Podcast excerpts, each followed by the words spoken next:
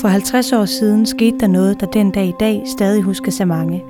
Turen fra Christiansand til Hirtshals den 7. september 1966 blev den sidste tur for den kun et år gamle færge Skagerak. Efter fem timer sejlads blev folk dirigeret redningsbåde. De, der ikke selv oplevede det, har fået det fortalt. MS Skagerak har en enestående plads i øh, forlishistorien. Det er et af de helt store forlis, og det er det lykkelige forlis. Det er det, vi skal huske det som. Der er ikke andre eksempler i Danmarks historie på noget tilsvarende. Det står simpelthen ud i forhold til alle de andre, også internationalt. Det er ikke et tilfælde, at man har talt om de tre store forlis, som er Titanic, Estonia og MS Skagerrak. Historien fortælles med hjælp fra gamle optagelser, kilder, der var ombord, som så det ske fra land, og kilder, som selv har undersøgt skibsforliset nærmere. For hvad skete der præcis den dag for 50 år siden? Hvor mange har I været afsted? 28. Er alle dine kammerater reddet? Det ved jeg ikke nu.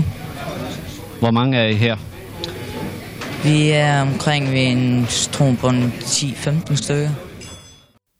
Drengen, der her taler med en journalist fra Danmarks Radio, var gået ombord på færgen med 27 klassekammerater og to lærere fra Rask Mølle skole ved Hedensted.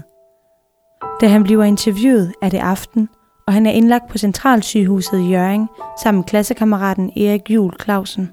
Vi skulle på øh, en skoleudflugt derop øh, ved en anden øh, øh, klasse. Vi har sparet op til det, og så det glæder vi virkelig til. Og det gik også meget fint, også på vej derop af og det hele. så jeg har aldrig været udlands før. Så, øh, så det var en oplevelse. Jeg kan huske også, at vi sejlede derop at det var, det var en oplevelse, det var, i hvert fald synes jeg, at uh, komme derud og sejle med sådan store stor skib. Det gik jo fint der. Klassen stiger ombord med alle de andre passagerer. Færgen skal efter planen sejle kl. 01.30, men kaptajnen har udskudt afgangen med fire timer på grund af et uvær. Prognosen lyder på cooling fra vest, men med opklaring i løbet af dagen. Mange ligger og sover, da færgen sejler afsted. De tror allerede, at de vil være i land, da de vågner. Men kulingen har taget til i styrke og slår over i storm. Efter fem timers sejlads er kun to tredjedele af turen tilbagelagt. Bølger i op til 10 meters højde banker mod skibet, og til sidst bliver det for meget for den store færge. Øh, jamen, vi er vågen ved, at det begyndte at, at, at gynge ret kraftigt at vi ruller sådan lidt over på væg, og så lidt tilbage igen, og så, så det var der oven. Ah, vi er snart i land, snakkede vi om. Og vi snakkede lidt frem og tilbage, og det, det gyngede jo noget. Vi kunne jo næsten ikke stå på gulv. Så kom de højtaler. Alle mand på dæk, alle mand på dæk.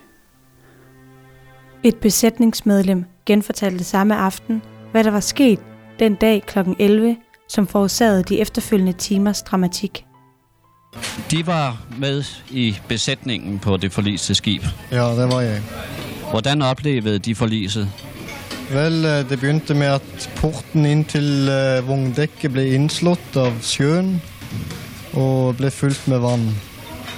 Og da, vi fik da en stærk slagside, og en cirka en halv time etterpå ble det eh, gitt beskjed om å alle passasjerene opp på båtdekket for å stå klar med livbåten. Så uh, gikk det vel en cirka en halv time da, før uh, det gikk beskjed om at uh, båtene måtte låres. Og manns, mannskap og, og passasjerene måtte gå i livbåtene. Vandet var skyllet ind over vogndækket, og skibet begyndte at krænge over til styrbordets side. Vandet stod en halv meter højt og begyndte at trænge ned i maskinrummet. Maskinerne satte ud. Den ubehagelige sejlads blev forvandlet til en katastrofe. Kaptajnen beordrede, at der skulle udsendes nødsignal. Det skete kl. 11.21. Det blev opfanget af Skagen Radio, som hurtigt sendte Skageraks SOS til Søvandets operative kommando. De sørgede for kommunikation til flere hundrede skibe og fly. Der skete en kædereaktion, og nødsignalet spredtes over hele Nordsøen, Kattegat og Skagerak. på land, gennem Jylland, til Norge, Sverige og Tyskland. er jo den sidste flag Mikahyt, eller vores hyt. Og øh, hen øh, ved en trappe op på gang, lidt længere hen, der kunne jeg lige se, der kom simpelthen vand, alt det, der kunne komme ned der, af trapper. Og man var nødt til at, næsten at, at rykke sig op i gelænder, fordi man kunne ikke gå på trapper. Sådan gyngede det. Og så stod vi derude, og vi havde jo, fik vi, at vi skulle have godt ved. Du, og det havde vi også, fordi jeg indrøg vi over bord, hvis det var sådan, vi havde ved noget. Så vi havde jo, så fik vi jo ringensveste på, og det hele, og, og øh, så skulle de jo, fik vi at vide, alle dem, der kunne svømme, de skulle springe over hovedet ud i, i øh, balje. Og det var jo sådan også nogle enkelte af mine kammerater, der gjorde. Så var der, der var nogen, der sagde, Erik, du kan også. Nej, kan jeg i hvert fald ikke. Så, altså, det, så jeg sprang af ud. så, øhm, fordi alle dem, der kunne svømme, de kunne så gå ned ad en rebstige og så ud i ringensfløje. Det synes jeg, det så lidt mere human ud, end at springe ud i den sø der. De sagde til os, når vi siger spring, så springer du. Kom i både, der vidste vi godt, at det er noget alvor. Og der vil nok sige, der tænkte man ved sig selv, bare, ja, når jeg skulle rare være hjemme der, hvis det var sådan, at det her, det, det går nok ikke godt. Det er nok, nu er det nok slut. Inde på land var fiskeskipper Frode Andersen ved at tømme lasten med fisk. Han og de andre fiskere var uvidende om, hvad der netop nu foregik tæt på dem ude på havet. Det fortalte han i et interview for 10 år siden. Vi kom ind om morgenen og losse, men uh, øh, kunne blive færdig til aktionen. Så ville vi så vente med at tage resten op til over middag. Det var der set øh, nede på kagen, der kom og sagde, han lige hørt, at der var, der var i vanskeligheder. Men hvor alvorligt det var, det vidste de ikke på det tidspunkt. Men de, øh, de var have udsendt SOS-signaler. Og så var der bare et at gøre, det var at se at komme afsted så hurtigt som muligt. Frode Andersen var en af de første, der nåede ud til Skagerak med sin fiskekutter HG 151 Bresaille. Han fik ikke tømt lasten med fisk, før han sejlede ud til redningsaktionen. Jeg kan huske, vi snakkede om det der, der, der, der, det kan den passe, at de, han lavede sende alle folkene i redningsflåden. Som der ligger, der var overhovedet ikke noget at se, der, der fejlede nogen ting, og vi sejlede lige rundt om det. Og så, så var kaptajnen op på broen det Dværsnes. Og han vinkede så til os, og så, så var jeg siden jeg så, hvem det var, at jeg så er det altså noget alvorligt, når det er Dværsnes, for han er en meget dygtig skipper. Så det er mere alvorligt, end vi regner med. Han tog vand ind på bilen, da vi kom lige i akten om, der kunne vi så se, at der var masser af vand derinde. bilen de lå og skulpe frem og tilbage. Da kaptajnen så de første skibe på vej, gav han ordre til, at passagererne skulle forlade skibet og gå i redningsbåde. De første til at forlade skibet var kvinder og børn. På et halvt minut var alle redningsbåde og redningsflåder i vandet klar til entré. Det helt store redningsapparat var sat i gang. Alle fem danske redningshelikoptere blev sendt afsted. 31 skibe og fiskekutter fra fem nationer, 9 fly fra tre og helikoptere fra to. 18 ambulancer, service- og tankvogne, 12 vesttyske overlovsskibe og et dansk inspektionsskib, mens to sygehuse var i beredskab. Centralsygehuset i Jøring blev kontaktet af Falk, og de udskrev de patienter, der kunne udskrives for at give ledig plads til passagerer og besætning. Erik kom i en redningsflåde sammen med 15-20 andre. Der lå de med benene ind mod midten og klamrede sig til en snor. Og så var han lige op og stå over højkant, og så ned igen. Og, og det var der, jeg fik en jernrystelse ved. Så øh, ved at lægge hugget hovedet mod den øh, store gummiring, der er hele vejen rundt. Og vi var søsyge, og vi brækkede for os og gjorde ved, og jamen det var, ja, det var ulækkert, men det tænkte vi på, når vi lå derinde stod i vand øh, op til Lind hele vejen rundt. Og der var en besætningsmedlem, han, han sagde, I skal bare tage et roligt. I skal bare tage et roligt. Det skal nok gå, sagde han så. Vi stod i noget i 10. Så begyndte jeg at knive med ilt. Og så fortalte han, at nu er vi nødt til at skære hul i bund. For ellers går vi altid til at iltmangel. Og de kan se os op i helikopter, at der er nogen i en. De tror, den er tom. Nå, jamen så skal han jo holde. Og så skulle vi op. Og der lå vi så alle kravle op og lå og alle sammen holde ved hinanden. Så begyndte de at have op.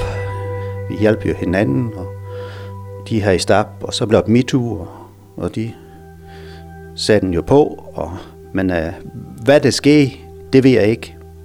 Fordi at den så er blevet rykket ud over kant, og så kommer cirka halvvejs op til helikopter. Så strøg sel af mig. Og så tager den redningsvest med også. Så jeg faldt lige øh, uh, balje uden noget redningsvest på. Så kan jeg lige huske, at øh, sådan igennem af vandspejl, eller at det kom en mand ud af ved helikopter, men og så kan jeg øh, huske mere, fordi så var jeg væk.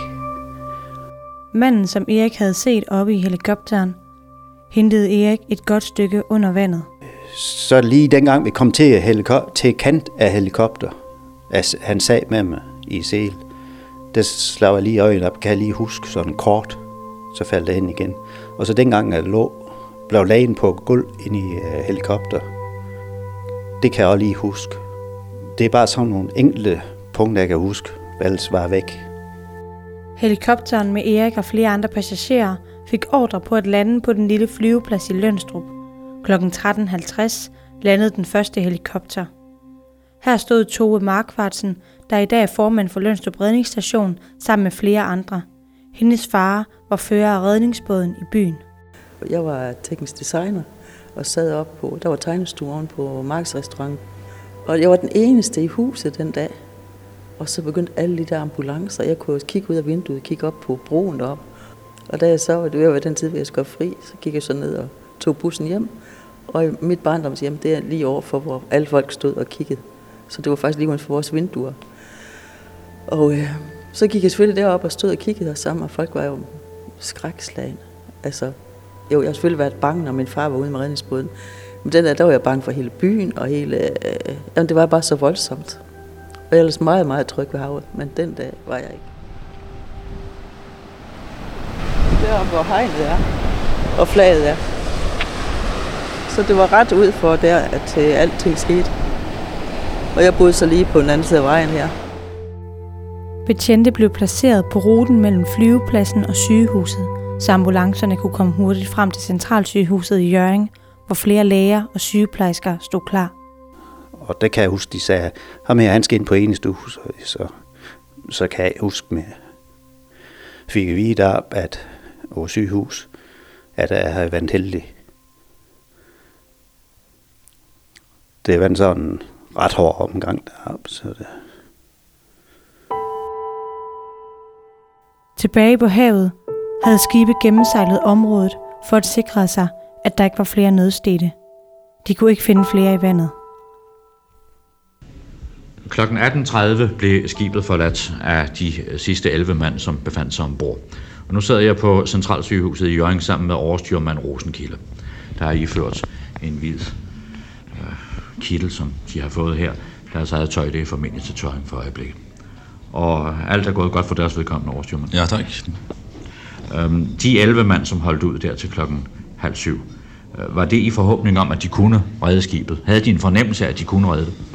Ja, vi forsøgte at få kontakt med Fred Olsens bergerak øh, og få over en slæber, men, øh, men øh, de forsøgene mislyktes. Specielt på grund af, at vi havde overhovedet ikke strøm ombord i fartøyet. Så dette måtte foregå manuelt, og, og linene de sled over etter hvert som vi forsøgte at, at hale ind. Jo, men der var vel også for høj sø? Jo da, der var øh, svært mye sjø til siden tider. Hvordan bedømmer de så selve situationen? Fik de folk fra brugere på en, en rigtig måde? Øh, Eller det- udbrød der panik? Nej, der var overhovedet ikke panik. Og det foregik på en aldeles fortrinelig måde. Er det ikke ganske exceptionelt, at noget sådan kan ske? Man ved aldrig, hvor stærkt havet kan være. Havet har i hvert fald været stærkt i dag. Ja, tak. Ifølge overstyrmand Rosenkilde var folk altså kommet fra skibet uden panik. At skibet nu var forladt, blev bekræftet af lederen ved Norgesruten, Elbert Hansen. Det er et forladt skib nu, det er et dødt skib. Ja, vi har lige fået bekræftet, at de 11, der var tilbage, 10 af besætningen og kaptajnen, de er blevet øh, taget i land ved hjælp af en helikopter, og de befinder sig nu på centralsygehuset i Jørgen. Men de redningsskibe, som ligger standby derude, er de der endnu? Eller har man opgivet håbet om at redde Skagerrak? Og redningsskibene, jeg forstår, at man tænker på de to bukserbåde. En norsk bukserbåd Achilles og en hollandsk bukserbåd Albatros. De vil ved den her tid nok være ved at være fremme på den position, som de har fået opgivet, som jeg for øvrigt ikke kender. Men i mellemtiden, med den vindretning, vi har, og med den stærk strøm, der er, der må, der må Skagerrak være drevet nærmere herover mod Vendsysselkysten, og vi vil være optimister til det sidste og tro på, at vi redder vores skib. Men der var et problem, ud over tvivlen om, hvorvidt skibet kunne reddes. Det var uvist, om alle folk var blevet reddet. Ingen havde et præcist passagertal. Det havde skabt uro gennem hele redningsaktionen, og den uro fortsatte. Du har lige fået en liste, en, en midlertidig liste over passagerantallet Ja. fra hovedkontoret i Christiansand. Jeg har fået en liste nu her, som omfatter de 58, der var på centralsyge og er på centralsygehuset i Jørgen, plus de 11, der var ombord i Skagerrak, og som nu også befinder sig på centralsygehuset i Jørgen. En videre har vi listen over de 30, der med norsk båd på Polarhav er på vej til Christiansand, og vi har navnet på de seks, der i øjeblikket befinder sig ombord på ØK's Korea. Hvor de seks bliver landsat hen, det ved vi ikke. Vi ved heller ikke navnene på de 39, der er ombord på et russisk skib, som vi ikke kender navnet på, og vi kender heller ikke til, hvor det vil landsætte de 39. Kommandør Heisterberg Andersen, har de som stabschef ved Søværnets operative kommando en opgørelse over, hvor mange det nu er lykkedes at redde? Ja, det har vi sådan set. Vi har et, et sluttal på 143, som er reddet dels ombord i de civile skibe, der deltog, og dels reddet i land ved hjælp af helikopterne, der har deltaget i redningsaktionen dagen igen. Hvor mange savner man så stadig? Ja, bare vi vidste det. Uh, vi føler ikke, vi savner nogen i øjeblikket, fordi vi har fået en melding fra de mange overskibe, som har deltaget i aktionen derude, at de har været området 3-4 gange igen på kryds og tværs overhovedet. Alt, overalt, hvor der kunne være tale om, at der var nogen tilbage. Der er ikke fundet noget. Så vi tror ikke, der er flere derude, og der er i hvert fald ikke håb om at finde flere. Så vi håber altså meget stærkt på, at de 143 er både hvad der var ombord, og øh, det svarer altså til, hvad vi har fået i land. Jamen, rædderiet må da vide, hvor mange passagerer og hvor stor en besætning man havde ombord. Ja, det synes vi også, at rædderiet skulle vide. Det har de altså ikke vidst. Kommandør Heisterberg Andersen, har man noget fortilfælde herhjemme, hvor det under lignende vanskelige omstændigheder er lykkedes at redde så mange? Ikke meget præsent lige i øjeblikket, nej. Det, det tror jeg ikke. I 18 timer havde ca. 3.800 mennesker været involveret i den storstilede redningsaktion. Skibet kunne medtage 760 passagerer, men den 7. september 1966 var der kun i alt 97 passagerer, en besætning på 47 mand, samt flere biler, campingvogne og godsvogne ombord. Det siges i dag, at alle ombord blev reddet, bortset fra en mand, der døde af et hjertestop umiddelbart efter redningen. Men en nulevende pilot har fortalt, at manden allerede var død, da han fik ham op i helikopteren, og i sygehusrapporten står det, at man antager, at han er død ved drukning. Den sidste melding til Skagen Radio fra Skagerak kom ved 19-tiden. Den lød, Skibet er ved at synke. Vi forlader nu Skagerak på kaptajnens ordre.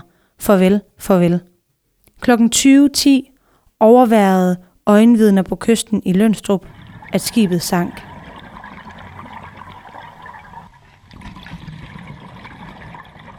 Dagen efter skrev både landstækkende og lokale medier om skibsforliset og redningsaktionen. Der var enestående fotos af redningsaktionen, som BT skrev det. Vendsyssel Tidene kaldte det et strålende samarbejde mellem fiskere, søfolk og piloter, og Jyllandsposten fortalte, at 144 mennesker var blevet reddet, mens kun én var druknet. Vi befinder os i øjeblikket på Aalborg Værft, hvorfra det forulykkede skib Skagerak blev afleveret for cirka halvanden år siden. Og her ved siden af mig har jeg direktøren for Statens Skibstilsyn. Det store spørgsmål, der melder sig hos de fleste mennesker i dag, det er, hvordan kunne sådan noget sådan ske med et skib, der næsten skulle være synkefrit? Jeg er bange for, at det altid vil kunne ske, uanset hvor gode skibe vi bygger. Øh, det er klart, at skibe er bygget fortrinsvis til at modstå påvirkninger fra øh, forfra, når det drejer sig om hårdt vejr. Og når man som her lænser med et skib, det vil sige har vind og sø agter en, så kan der ske det, som er sket lige siden sejlskibenes dag, at man får en brødsø ind over agterenden. Det er efter, hvad der er oplyst foregået her, i det en brødsø er væltet ind over agterenden, formentlig på et tidspunkt, da agterskibet var i en bølgedal. Øh, søen har ramt skibet ret højt oppe på det dæk, der ligger over øh, portene i agterenden, og har slået dækket ned efter, hvad der oplyses, i en længde af 13 meter og derved har vandet kunnet trænge ind i agterskibet, og øh, har altså uheldigvis også kunnet trænge længere ned i skibet, således at maskinerne er blevet stoppet af vand. Har man i skibstilsynet overvejet at øge sikkerhedsbestemmelserne, skærpe dem efter det, der er sket? Øh, det er vel nok for tidligt at sige. Øh, det er givet, at vi ikke alene har overvejet, men selvfølgelig besluttet os til, at vi vil gøre alt, hvad vi kan for at få øh, del i de oplysninger, som fremkommer men spørgsmålet er, kunne man gøre noget for at så redningstjenesten i givet fald kunne vide, hvor mange de egentlig skal søge efter? Det har jo været det store problem i dette tilfælde. Ja, jeg sidder jo altså nu i Aalborg og har haft lidt svært ved at følge med. Og jeg er en af dem, der har følt mig usikker med hensyn til, hvor mange mennesker der var. Der var efterfølgende stor usikkerhed og mange diskussioner omkring, hvordan ulykken kunne ske. Alle låseanordningerne ved agterportene var ikke i brug, Besætningen mente ikke, at flere låse havde haft betydning på grund af bølgens størrelse. Og så var der det med passagerlisten. Allerede ugen efter stod det i aviserne, at Skageraks forlis ville medføre strengere passagerkontrol. Der kom efterfølgende krav om registrering af alle, der kom ombord. Små børn, som ikke skulle betale, havde tidligere ikke været registreret. Og ofte havde besætningen gæster med på turen, som ikke blev skrevet på passagerlisten. Det har ændret hele proceduren omkring, hvad man gør omkring passagerliste med videre. Det ændrer proceduren omkring, hvad man gør ved luftindsats og indsatsen til hav. Det her det er en af de store eksempler i dansk historie og international historie om, hvordan man rent faktisk skal udføre redningstjeneste. Den norske redningstjeneste ændrer en masse af sine procedurer efter at have studeret øh, eh, MS Skagerraks forlis, fordi det gik så godt. Og det er jo første gang, at vi har helikopter med. Skageraks forlis viste redningstjenestens effektivitet – det fortæller John Renbo, der er direktør ved Vendsyssel Historiske Museum. De her Sikorsky-helikoptere, det er noget fuldstændig nyt. Det er noget, der vækker international opsigt. Året efter 1967, der er der en stor artikel i noget, der hedder Beehive, som er et internationalt fagtidsskrift for luftfart, hvor man øh, beskriver redningsaktioner. Der er det her øh, artikel 1, og får øh, otte store sider. Det er helt uhørt i amerikansk tidsskrift. Det er simpelthen noget, man lærer om i sådan nogle redningsaktioner her. Det er, det er skoleeksempel på, hvordan man skal gøre, og hvordan helikopter skal flyve. Så redningshistorien, der står det her centralt for, hvordan man manøvrerer sådan en kæmpe helikopter mellem enorme bølger.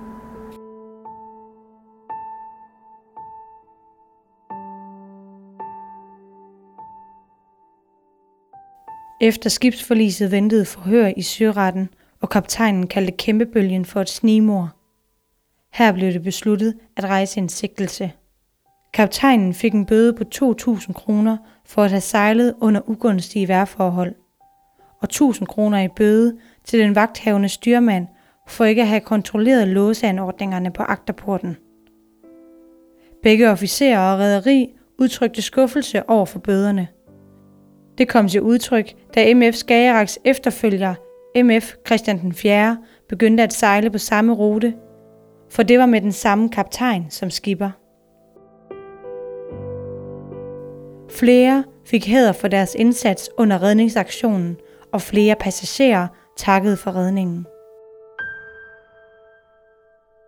Det blev undersøgt, hvorvidt der var mulighed for en bjergning. Men en måned efter skibsforliset skrev Jyllandsposten, at bjergningen af Skagerak synes håbløs, og rædderiet havde mistet troen på, at Skagerak kunne bjerges. Den sunkne færge var hårdere medtaget end forventet. MF Skagerak ligger i dag omkring 9 km ud for Lønstrup Strand. Du har lyttet til en podcast fra Skager FM. Find flere spændende Skager podcast på skagerfm.dk eller der, hvor du henter dine podcasts.